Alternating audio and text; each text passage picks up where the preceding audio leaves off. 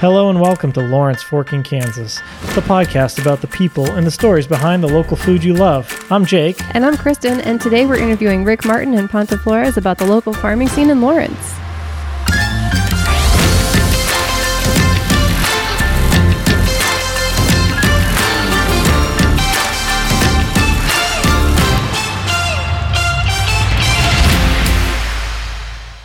Before we get to the episode, we just want to take a second to acknowledge that the world is, uh, you know, a crazy place right now, and you know, hopefully, listening to this podcast about how you know the, the local Lawrence food scene is coming together and helping each other out, and and kind of working together to get through this crisis, and and how we work together too, you know, during normal times.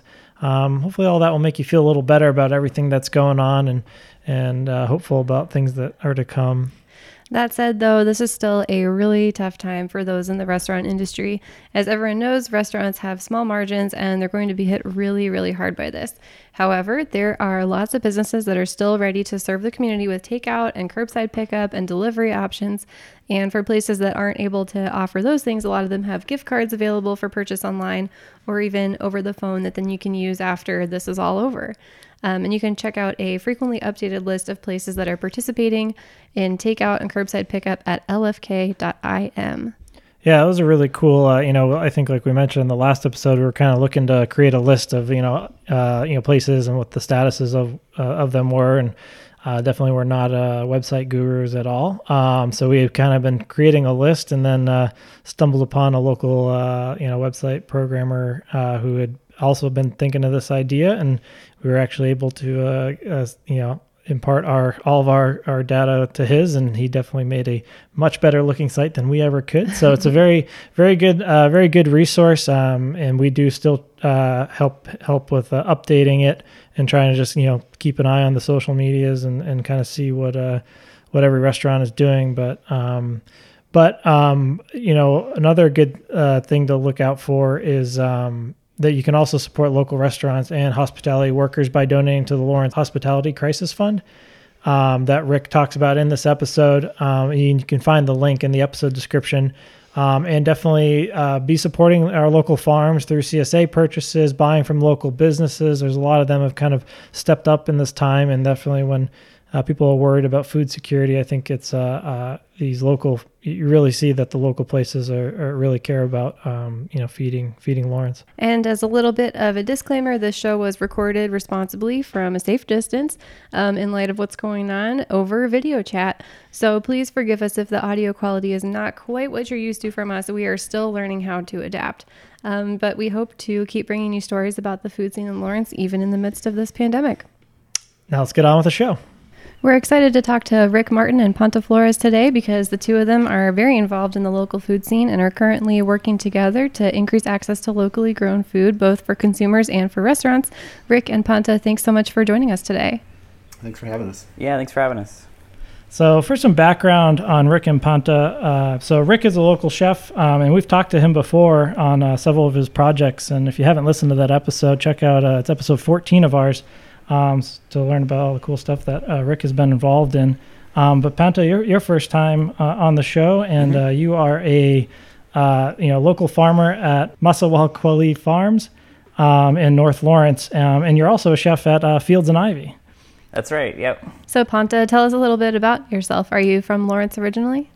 I am actually a transplant. So I'm from. I was born in Topeka, um, I moved to Lawrence to go to KU for my bachelor's degree, and then went and taught English in a couple countries for a few years, and then came back and did my master's. So KU was kind of what has brought me back here, and then um, moving back to Lawrence this last time was actually the incubator farm and having access to land through the county and being able to lease land was what um, brought me back. I guess a third time, um, really. That's awesome. And so then you know, when you came back, uh, did you did you end up starting the farm right away, or were, were you kind of did you working in restaurants and stuff first? Or? No, I started. Uh, so I, I wanted to start the farm right away, but mm-hmm. I had to get on the list to uh, to be, get started at the incubator farm. So that took mm-hmm. about maybe a month or two. Um, but I was really confident and really just feeling like I was going to have access to land and a plot there. So I went ahead and started um, little tiny little tiny plants and was just like crossing my fingers hoping that I had the access to the land. So I really hit the ground running. I mean, starting a farm, I think it was August 15th and making it to farmers market by November 15th um, was kind of a challenge, but I managed to make that happen. Man, that's impressive. Yeah, it was quick. yeah. So were you always interested in farming or what kind of brought this into your life? Yeah, I mean, I've always had an interest in growing food. You know, my grandfather had a had a garden at his house. Um, we had one at my house when I was growing up too. So I'd kind of always, you know, grown up around gardening at least. Um, and then what really, really got me into it was kind of fast forward all the way to graduate school. Mm-hmm. Um, I was kind of struggling financially. I didn't always, you know, have three meals a day because it was kind of that or rent and just approached my landlord and said, "Hey, could I just tear up a little patch over here on the side of the apartment building and start growing some of my own food?" And I was really lucky because they said yes. um, and so that was when I really started digging in again. Um, and then after graduate school, ended up moving to California for about three years, and uh, really got taken under the wing of some amazing people at uh, Spiral Gardens in Berkeley, California. And I got to help co direct that food security nonprofit for about three years. And, and they really taught me pretty formally like farming and nursery work and agriculture and the power of people and how we all need access to land uh, to be uh, food sovereign eventually. And so, so you came back and started. So, where'd the name? So the, the name of the farm, Maseualkualli, where'd that name come from? So uh, Maseualkualli means the people's farms. Mm-hmm. Um, it's a translation from Nahuatl, which is one of the indigenous Mexican languages. Um, and it's the closest one I can trace my own roots to. So uh, my great grandfather coming from Leon in Mexico, um, they would have been uh, traditionally and indigenously speaking Nahuatl. So I wanted to kind of carry that ancestral name with um, with the name of the farm as well. Oh, that's awesome. That's really cool. So a little bit more about your farm. So you're, and this is something we're definitely this is something we're learning about too a little bit more. But you, so you're the incubator farm. What that's uh, is that the Common Ground? Um, is that the same program that I, have read about? Like it's the Common Ground program that uh, goes through Douglas County, or yeah. So the incubator farm is a piece of Common Ground. Common Ground is. Um, oh. Kind of uh, in charge of all of the community gardens throughout town, and there's there's quite a few of them throughout town.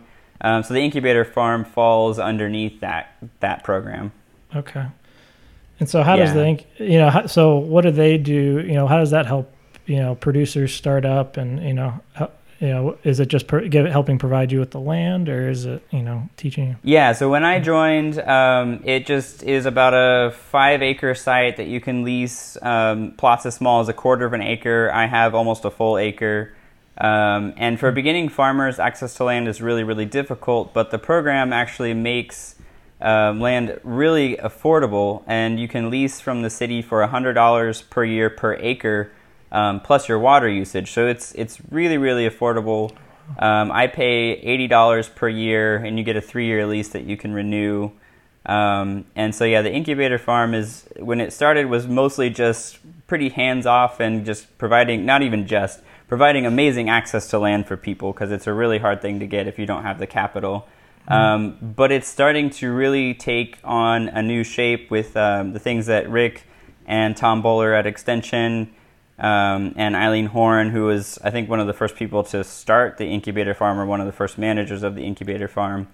Um, they're going to actually provide us, well, they already have provided us with tools.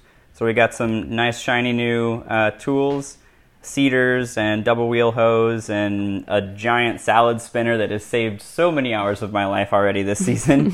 um, and then eventually also a wash station and then um, some formalized classes through Douglas County Extension. And then also Rick's part being uh, connecting us to restaurants, so helping us actually enter enter the market and bringing our crop to uh, to sell. Hmm. Wow. So most people then that are you know, working land through the incubator farm are then doing it for production, like for restaurants or some other bigger scale thing. It's not just like people, you know, out there growing stuff for themselves, like a usual kind of community garden situation is more like production scale. It is definitely more production focused. Um, we're I'm kind of trying to organize and have been trying to organize everyone out there to um, you know, bring all of our crop together to then make that like available to restaurants because you need you really need scale and even at, to market or like um, a CSA, like community supported mm-hmm. agriculture. You need some kind mm-hmm. of scale. Um, and you just need a group of people really it's it's really hard to do everything by yourself i've been finding out these last three weeks um, having launched a csa just out of nowhere um, wow. and now becoming the delivery driver and like the I guess I already was the accountant, but another form of accounting and all that kind of stuff. So, I mean, there's definitely a mix of people out there who want to bring uh, produce to restaurants, and there's some people who are kind of doing it more as like feeding themselves, hobby kind of thing. But uh, most people are trying to make a business out of it for sure. Cool. Hmm. How many plots of land are there out there? Like, how you know, how is it divided up? I guess.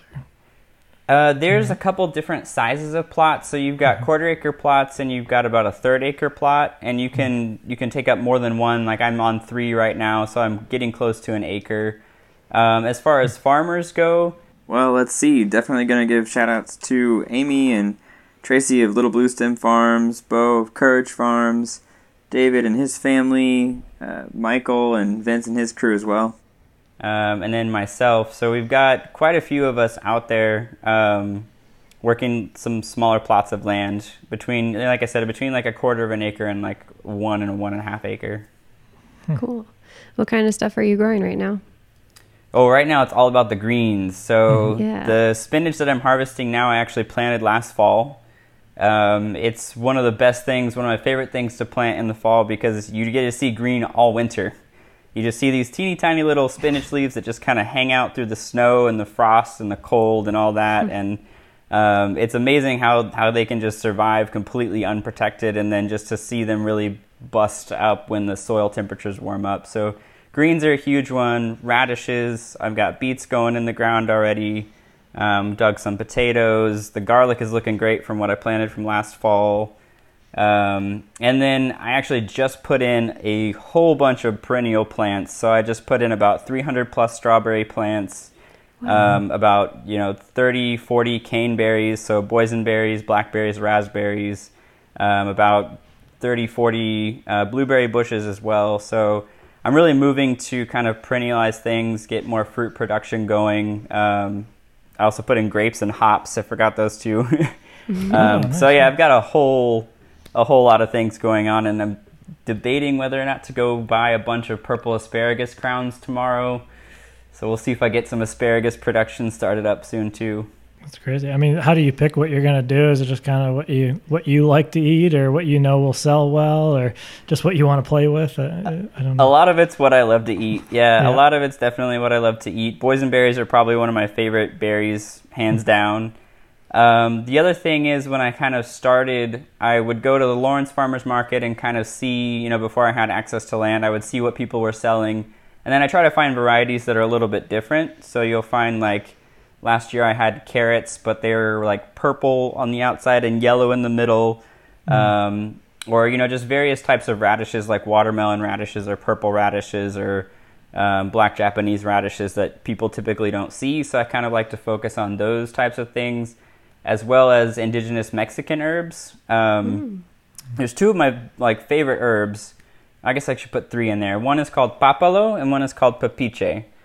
Um, papalo and pepiche are what was actually used before the Spanish brought cilantro to the Americas. So mm. cilantro is not actually part of indigenous Mexican food, um, and they taste very similar.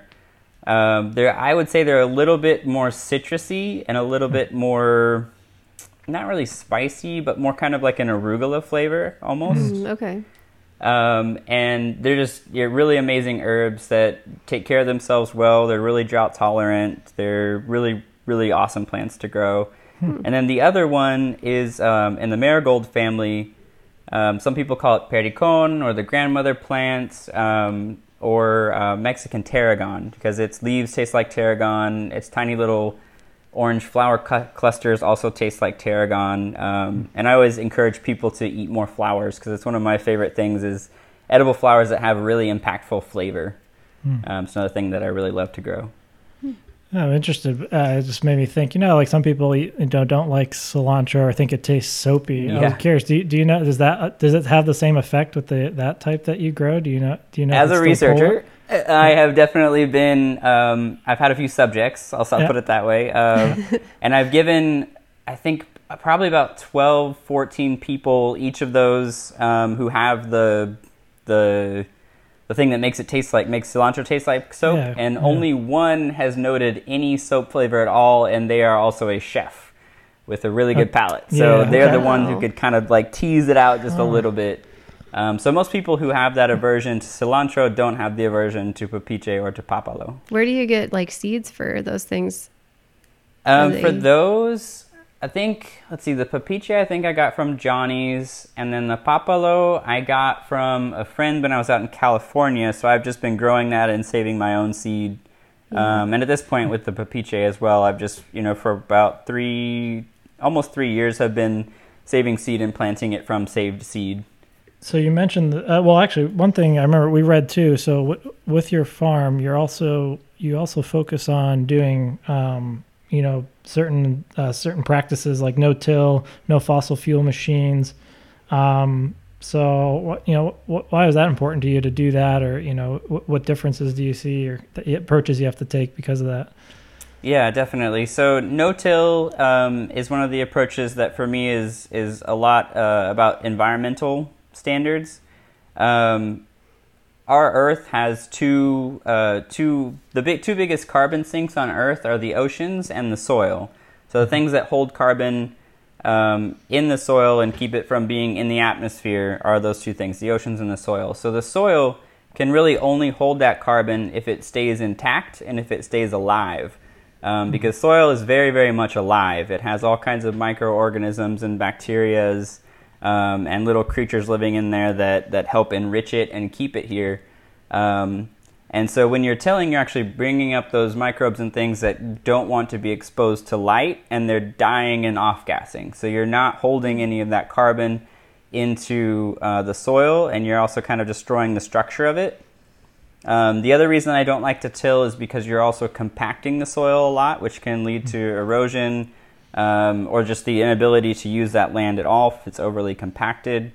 Um, and then also you end up having all kinds of drain off problems, and we all know how bad um, big ag is, especially with like nitrogen runoff into water systems. So if you have that compaction and that heavy use of and reliance on um, nutrients, then you're going to have a lot of runoff into our essentially into our drinking water.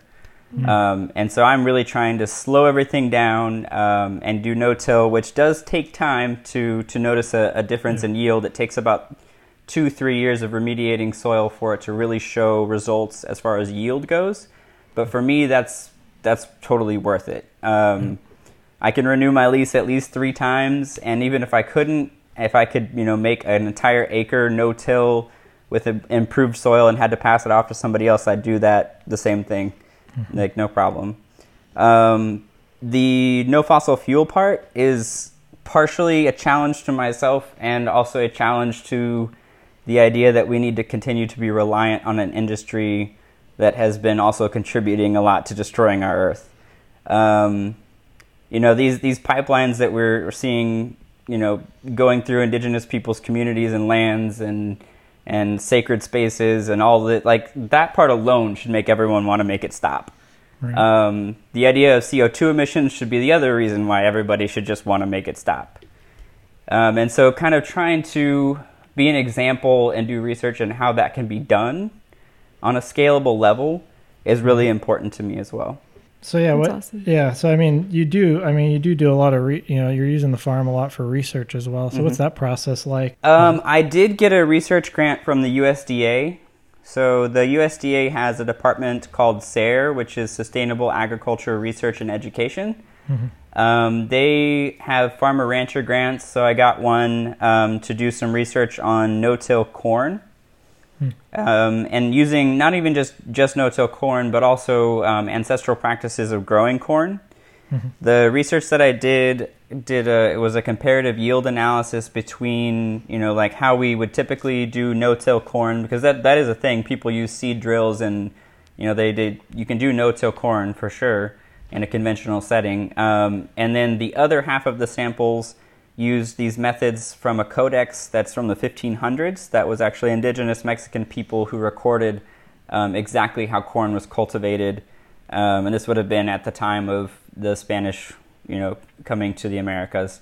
Um, and so I did I did the research study, and it actually proved just to a slight amount that the indigenous methods yielded more than the conventional no-till methods did.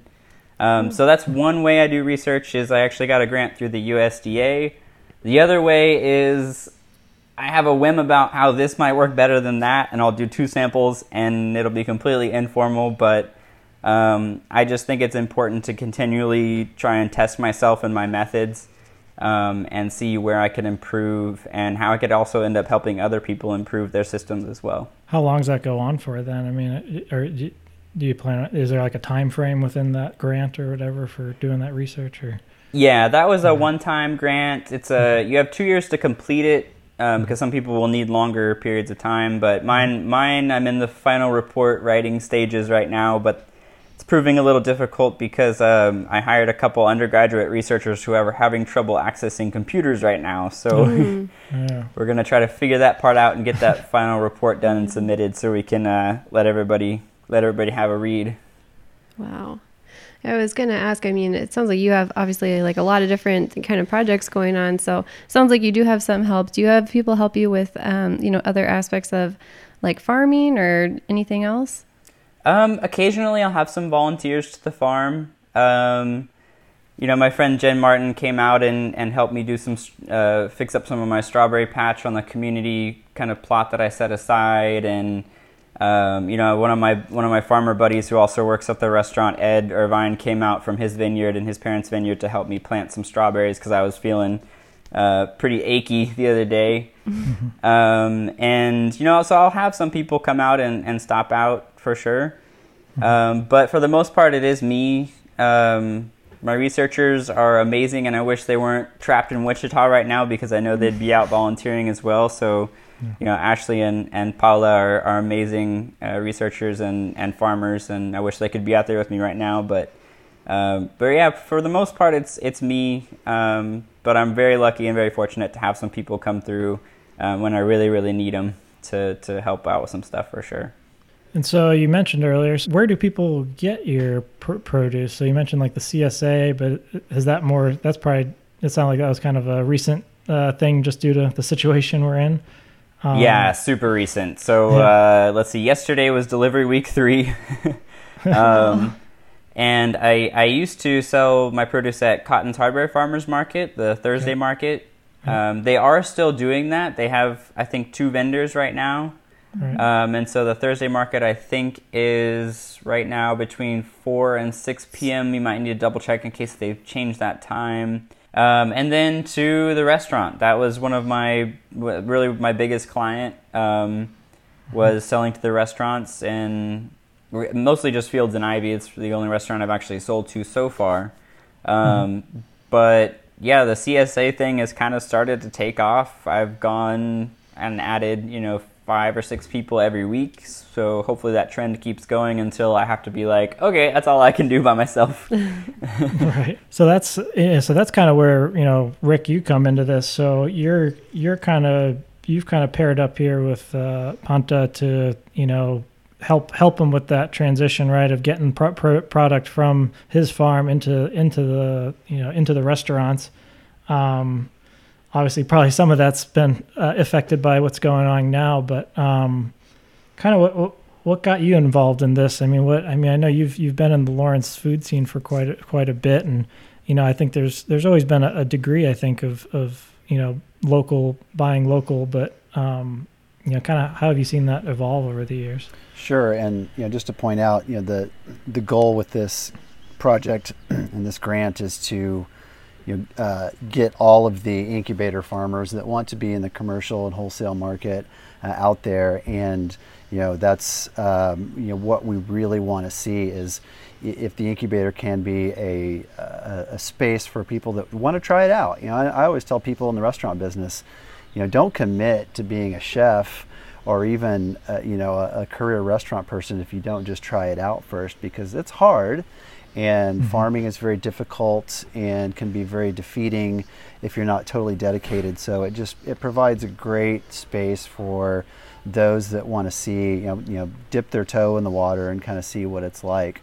Um, but you know, for me, you know, I, a lot of similarities to Panta. I mean, I I grew up around a garden and uh, always growing food. You know, to this day, my mom can produce a salad in the middle of January from her yard. I mean, it's it's just amazing uh, how I learned a lot of those uh, skills of just kind of bootstrapping and figuring out ways to not be hungry, and that you know it sometimes had some negative connotations for me growing up because you know we didn't have food that other kids had, and so we often you know, lived out of the yard or off of my uncle's garden. and I think that really started my passion for local foods. At least it, it was there. You know, I, as I got older, I remember one time I took a trip to uh, Washington State and hopped around some of the San Juan Islands and uh, with my brother and made this meal all that was everything I got off of Orcas Island and prepared this meal that night. And I think that was the real spark in about mid 90s when I thought, man, this is pretty amazing. I I just created this this meal and everything I bought this afternoon from the farmers market, the oysters from the bay. And hmm. thankfully at the time I worked for Chuck Magerl at Free State Brewery who was really uh, setting the tone for that in a lot of ways. And uh, kind of you know, taking me under his wing uh, from from a local food perspective, and allowed me to really get in with a lot of these farmers. And at that time, it was a lot of farmers that certainly had uh, a lot of uh, uh, you know skills. Like Panta said, a lot of them were maybe uh, farmers market some of them more boutique type of growers, but we had some that were trying to get into the commercial market.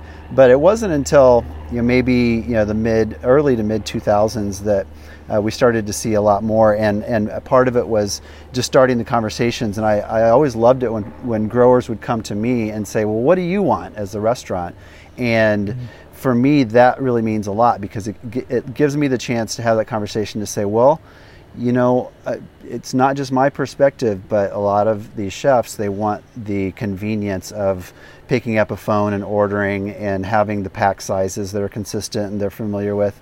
And uh, that really uh, resonated with uh, some people. Uh, Mike Ryan, who was a farmer working at the uh, K State farm in Olathe, really started getting a lot of the student uh, the, the student body working on the cleaning and the pack sizing and, and getting things that really restaurant ready because we hadn't really seen that yet. And then, of course, mm-hmm. Scotty Thellman at Juniper Hill uh, kind of took that and ran with it, and you know is still you know doing a lot of business uh, from you know, using those same words of you know well let's let's get these products uh, really restaurant ready so that the uh, the yields are high and the prep is low because that's always kind of what we're wanting in restaurants yeah. and um, and and now there's uh, just a, a, a, lot of people that are interested in doing it and so you know working with the incubator farm and you know my role and my expertise is simply going to be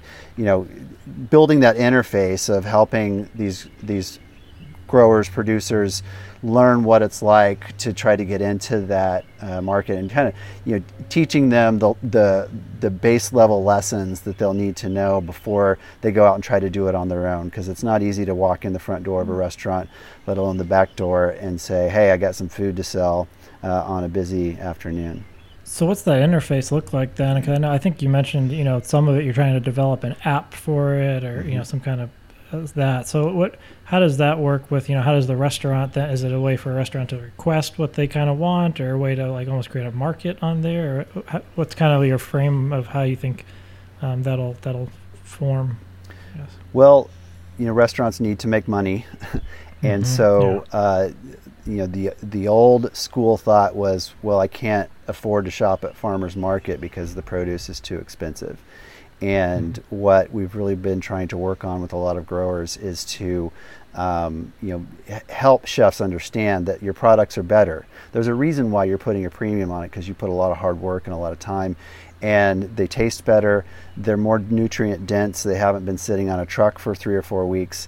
Uh, so you know, that and the costing aspect of it, and that's where the app that I developed, Kitchen Scratch, comes in to help mm. small chefs understand where their costs are in the food and allow them if if Panta calls and says, "Hey, I've got 30 pounds of green beans at you know 275 a pound," uh, with this device, a chef can put that ingredient in their system, build a menu item out of it, and then see if they actually can you know create generate a profit from that before they even purchase it and so mm-hmm. that that really gets you out in front of that risk of saying yeah i'll take your green beans and then you know maybe the green beans they didn't ask for the price. The, they came in, you used them, you lost money on them that weekend. So this really helps everybody. Uh, it helps the farmer know that yeah, my product is great and I know it, and it helps the chef know that they can sell it and kind of pass that premium on to the customers because the customers want it too. Mm.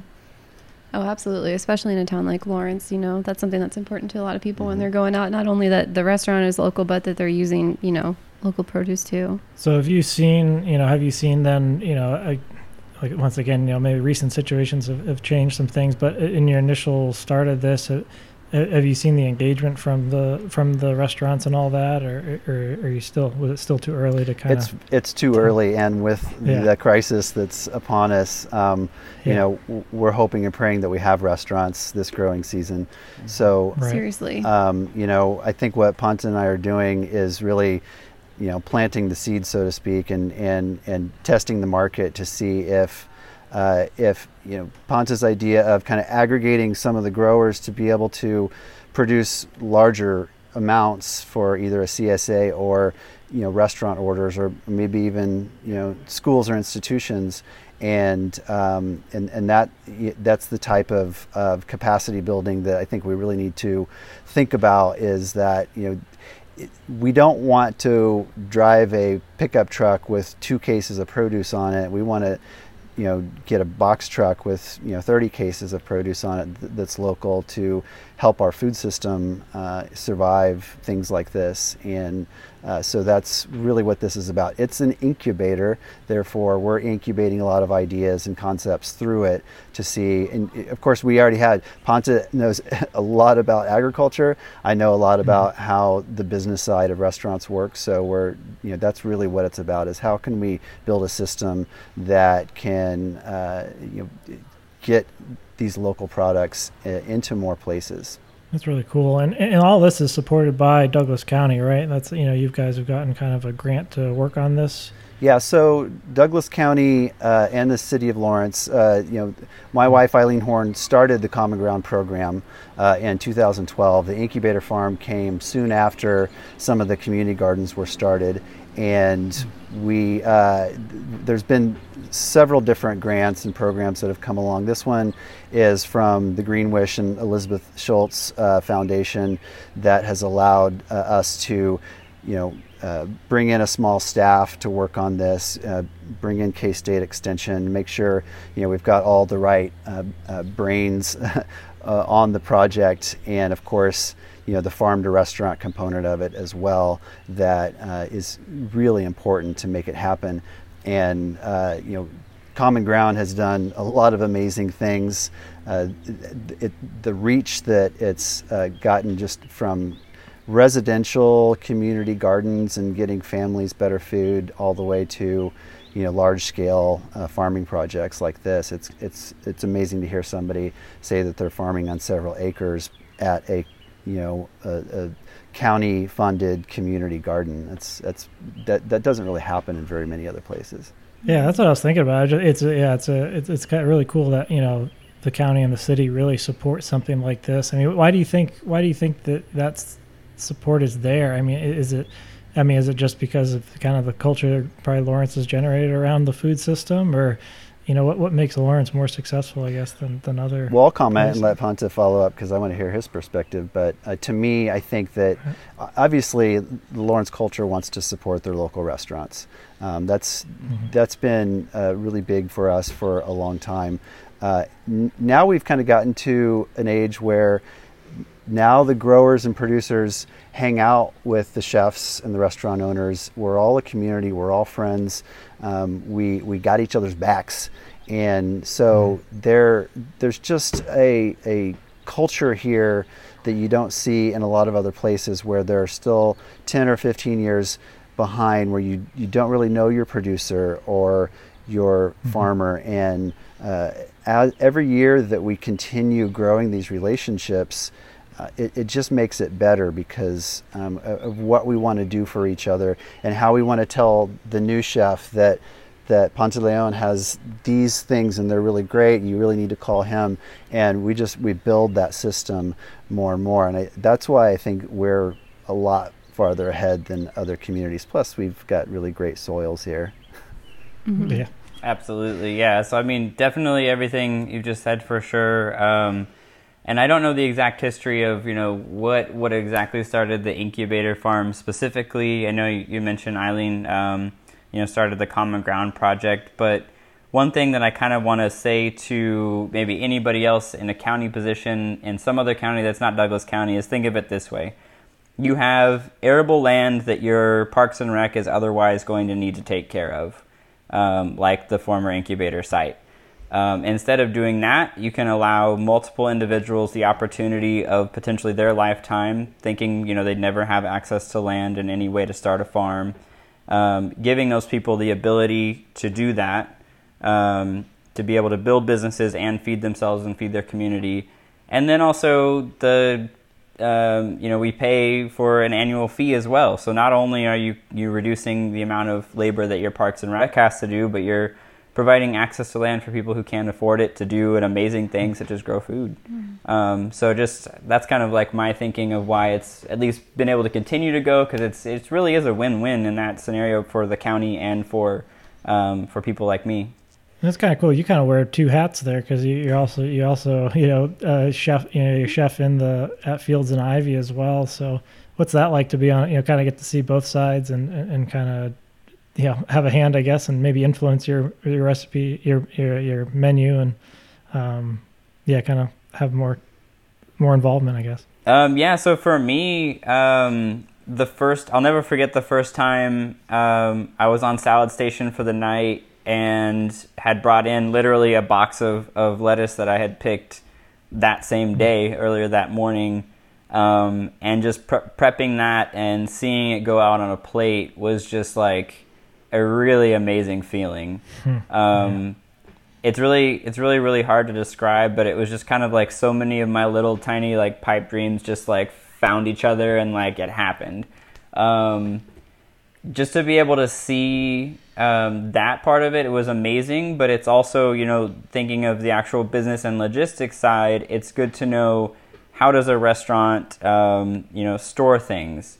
Um, I did the ServSafe program um, through Just Food. So they have a, a kitchen work a program called Kitchen Works where you can um, get a ServSafe Manager certification and do some culinary training for a week. Um, you also get chef's knives and like a hundred bucks too. So like amazing program. Um, but you know, being able to do those things and then see, you know, the other end of it um, has just really shown me, you know, how how people want to see stuff packaged. Um, like Rick was saying, how people want to see um, stuff really close to being put on a plate. So really, really clean stuff. Um, less prep time. Now I know what prep time is, um, having having put in quite a few prep hours at this point. Um, it's just really, you know, not only just for me personally and emotionally, like an amazing thing to be able to be on both sides, but also just it really helps me understand um, our food system a lot deeper, knowing both sides for sure. Um, and Panta, one other thing that we wanted to ask you about at your farm, you also have a, um, a food donation program called the Unsuspended Food Program. So, want to talk a little bit about what that is and how it came to be? Yeah, for sure. So, I had heard um, about the concept of a suspended coffee. Um, so, for those unfamiliar, a suspended coffee is where you can go into a cafe, you can order your coffee, and you can pay for a second coffee. Um, what hmm. they'll do then is they'll put like a post-it note, or they'll have some kind of system like put a post-it note on a wall, and somebody who can't afford a cup of coffee can come take a post-it note and turn it in and get coffee. Um, so kind of like people will pay for it first, and then they can get the the thing after. The unsuspended food program uh, is actually flipping that on its head. So instead of people donating to me first and then me donating food, I get the fresh food where I know it needs to go and where I can get it to as fast as I can, and then I collect donations on the back end.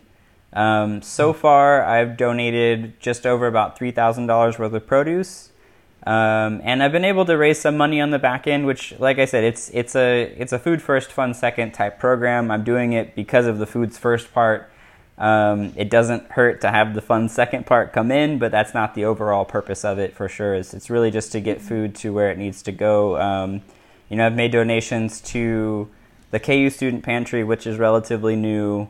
Um, uh, individuals I know or community organizers who know people who need food. Um, uh, I remember doing a donation to Haskell University and also working with admins over there to make sure that they had a food pantry because as soon as I heard KU had one, I had to go run and be like, wait, does Haskell have one too? No, they don't. All right, hey, Just Foods, let's sit down. A month later, done. Like they just, Just wow. Foods is amazing. They were really hopping on on that as soon as I pointed that out and I was like, hey, let's get one over there too. Um, mm-hmm. uh, but so yeah, doing you know a lot of not even just like it's not even just donating food it's also about you know for me putting in community cooking hours as well which i haven't factored into the unsuspended food total but that's okay too um, i mm-hmm. for about a year i helped cook the free veggie lunch at the ecm up on near ku's campus um, mm-hmm. so for me it's it, it is about donating the food and make sure the food make sure that the food goes where it needs to be but i also just love community cooking so that's another kind of part of the part piece of the puzzle that I want to try to find more time for. And now with everything going on, it's going to be a little bit interesting to figure out how to do that. But I still kind of want to think about that mm-hmm. angle too. Um, and kind of, you know, I, I, think the other thing I want, I want to get your guys' opinion on is, is you know, obviously a crazy situation we're in right now, and you know, kind of talking about the programs you, have been talking about. Um, you know, how how do you think that I'm curious what's, you know, it, it's a tricky thing like you brought up Rick of, you know, obviously restaurants need to make money and especially at this time it's it's you know, you got to you have very small margins and now you have even smaller margins and all that. So and like you said some, you know, getting locally does, you know, does have a higher, you know, can have a higher cost cuz you're getting higher, you know, higher uh, quality. Um, so how do you see that being affected right now by, you know, kind of what's going on and Well, you know, there's a possibility that we may have to rely on food that Panta is growing and right, Scotty yeah. Thellman is growing and you know proteins that Michael Beard is distributing. I mean, it's you know, it's a a scary thing for sure, but the confidence that I have, um, you know, getting up every day and working from home is that there are a lot of great people out there that have believed for a long time that we can sustain our own food system in the Kaw River Valley, and and I know that we can. Uh, it, it's it, it's sad that it's going to take some things like this to really stress our our uh, national supply lines and really make us question um, where our food comes from and can I localize it a little bit more or maybe a lot more. Um, you know, if everybody had you know gardens planted right now, there might be a little bit less stress uh, when it comes to things like that. And we're seeing it at the grocery mm-hmm. stores with some of the panic buying, and I think a lot of that panic buying is coming from the fact that people, a lot of people in our community don't know that there is local food, and they don't know how to grow it themselves. Um, and and those are things that you know we've just kind of we've we've taken it out of our um, learning pattern over time, and uh, it, it, it certainly doesn't help us at all. Uh, but you know, I think that it's a good time for uh, everybody to learn some good lessons. Um, I I feel really sad that the restaurants are going to have to uh, be the you know bear the brunt of it and take it really hard uh, because you know it's expensive to operate a restaurant on a daily basis. You got to hope that the revenues uh, take care of the expenses, and it's really hard and expensive to close a restaurant, and it's very expensive to open a restaurant. And you're going to see a lot of restaurants go through that process. Uh, over uh, the next uh, weeks or months or, or whatever it turns out to be. So, mm-hmm. Uh, and I, you know, I certainly hope that the public doesn't think that it's just going to be a flip of the switch and restaurants are going to open the doors. It's going to take some time, you know. You know, as, as Ponce knows as well, the the the gears and the mechanics that happen inside of a of a, a restaurant structure. Uh, it's a kind of a machine, and if you you know stop that machine. Uh, it takes a while to get it going again in a fluid motion, and uh, that's that's one of the things that uh, it, it's going to be hard. Uh, and if if a lot of this means that the local produce market is really thriving because of that. And when restaurants open up, they are buying a lot more local produce. I think that's a positive outcome uh, from from right. a, a, mm-hmm. otherwise pretty negative thing that's going on right now. Yeah, it's it's yeah, it's kind of where I was leaning. I was like, you know, yeah, I think it, you got two sides of it, right? Yeah, you do have the restaurants struggling, but I mean, I think we've seen I've seen some stuff too locally, like you said, that popped up that I'm like, oh wow, like you know, Panta, like you doing the CSA, you know, kind of switching to that. It's like, yeah, I think you know, because yeah, if you go to the grocery store, sometimes they'll be out of all this stuff, and mm-hmm. you're like, oh no, but then you don't realize, yeah, in your backyard we have plenty of producers that are doing, stuff. yeah, and or like um, sunflower. Yeah, sunflower provisions is you know yeah, another thing that at least on our radar just popped up you know in the last couple weeks and yeah so it's has like, a lot of nice local stuff yeah and you're like oh wow we can source you know if you shop there it's like man you can buy basically everything you need like you know and it's all all local so yeah i think that's that is the encouraging thing i think that's that's kind of a at least nice to hear that. Yeah, it's you know. it's um, really really interesting seeing um, so many people switch over to CSAs too. You know, you'll have like um, I think Fields just started one, and it's it's kind of funny too because like for anyone listening who wants to take part in one, you could pretty much pick a day of the week, and that would let you know who to go with because we're all kind of delivering on different days. So it's really interesting seeing not only so many people switch over into CSA models, but to see everybody kind of line up in a way that's just like really ready to help everyone just based on the days people pick for deliveries even it's it's really mm-hmm. pretty amazing so if people wanted to sign up for your csa what's the best way for them to do that? They can text the farm line. So i'll uh, on sundays i'll do a blast out to anybody who wants the list of what will be available for delivery the next day. That number is 785 274 9848 um, so they can text that line and they can be on the kind of roster for um, for the box of the week. I decided not to make people pay upfront for the entire season, just so that they can be flexible. They decide that you know they'd rather go grocery store, they'd rather you know try another CSA out for a little bit. Um, you know, really spread that around. I'd you know try a couple different farms, please. Like I'd love to see everybody get a little bit of uh, a little bit of love from everybody and have them get a little bit of food from each of those different places uh, for sure. And Rick, how about you know from the restaurant side? I know um, we wanted to talk a little bit too. I know you've been involved in it. Was the you know Lawrence Restaurant Association has gone ahead and kind of created a hospitality crisis fund. Um, what's that been? Uh, I know that's also come come around pretty quick and fast, but um, yeah, what what are you seeing there?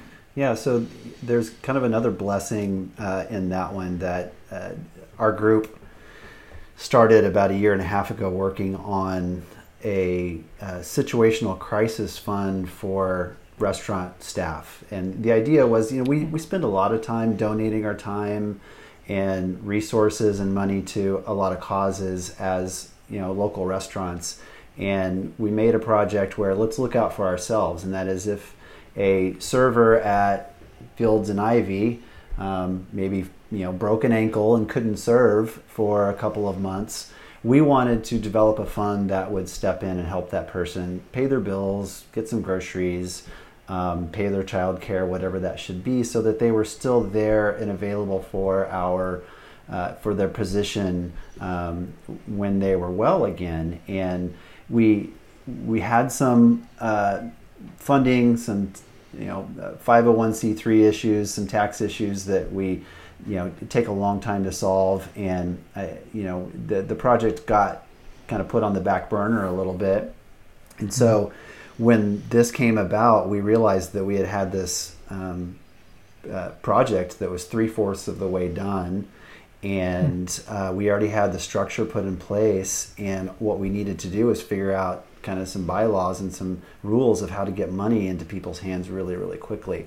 And uh, Emily Peterson and, Merchants and, and Cody Bates of uh, Burger Stand and Bon Bon really stepped in to uh, you know build this amazing system where we can get this uh, the funds coming in and within 24 hours uh, go through an application process and get $250 in somebody's hands through Venmo or PayPal or a check or whatever that should be so that they can they can keep the lights on so to speak mm-hmm. uh, yeah. keep keep some food on the table um, satisfy a bill here and there and uh, hopefully we can keep cycling that funding so that uh, you know, in it, maybe in two weeks we've still got funding coming in, and, and we can you know uh, take care of them again, sort of like a payday. Um, but right now we're just we can't even satisfy the the demand that we have of qualified applicants coming in, and um, we're we're maybe satisfying that about sixty to sixty five percent. And uh, we're, we're really hoping uh, to come up with some creative ideas to uh, get more of that funding. The United Way has stepped in to help us get a 501c3 status so that we can accept some bigger donations and provide that tax uh, receipt for them. Um, mm. But mm. You know, it's it's dire right now uh, with the amount of yeah. people that are unemployed in our community that didn't have any savings, uh, you know, didn't have uh, enough food in the cupboard because they were working as long as they could to just keep the income coming in. So um, you know, for me, the mission is when restaurants open up again, we're just really hoping that there's people to staff them because mm-hmm. you know, right. we're, we're facing that crisis as well as you know restaurants that, that couldn't afford to go through this. Um, there's mm-hmm. also you know a lot of other dominoes that are uh, falling in this scenario. So if people are interested in donating, is there a way to do that?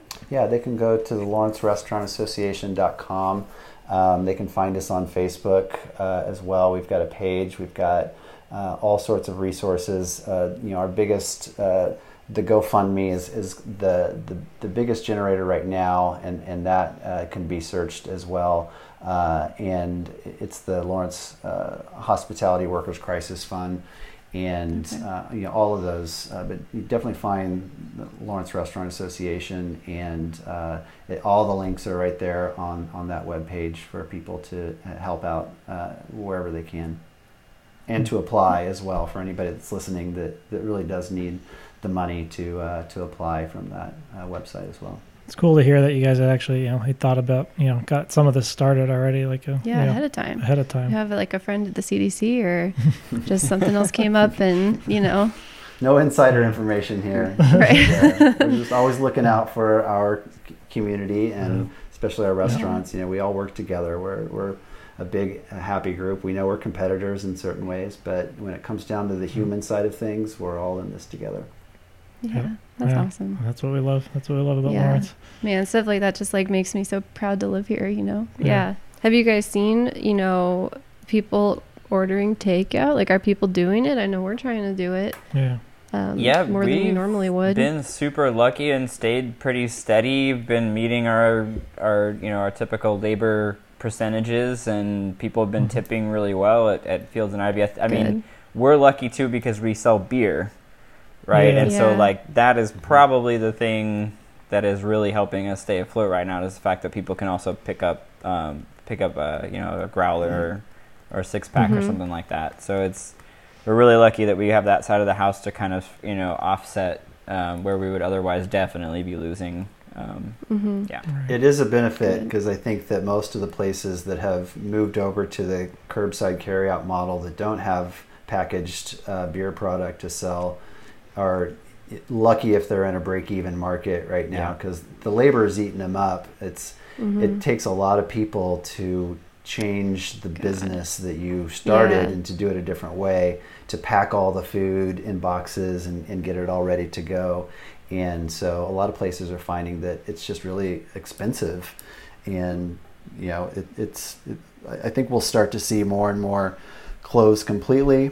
Um, but you know, I, I was talking to Sysco today, and they are encouraging businesses to use them to open pop-up shops where they could do sort of commissary style where they will provide Yeah. the products, the bleach, the toilet paper, the paper towels, whatever you know, you know you want to sell, and you know mm-hmm. Ci- it'll be Sysco packaging, like you know institutional style. But I think a lot of people would still want to get their hands on a lot of things that they need that aren't Yeah. on the grocery store shelves.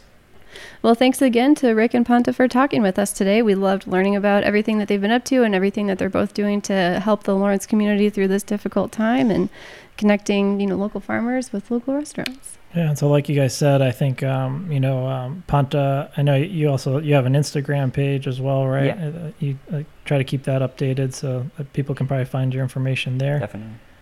Um, and and yeah, I would definitely look forward to hearing more about about everything you going on. And then Rick, you got um, like you said, you can check out the Lawrence Restaurant Association.com Yep. for uh, the supporting all that. Yeah, So, and thanks, Jake and Kristen, for all that you do. This is uh, this is great. Mm. What uh, what you do for the community and and uh, talking to us. So we really appreciate that. mhm. Yeah, really appreciate it. Thank you.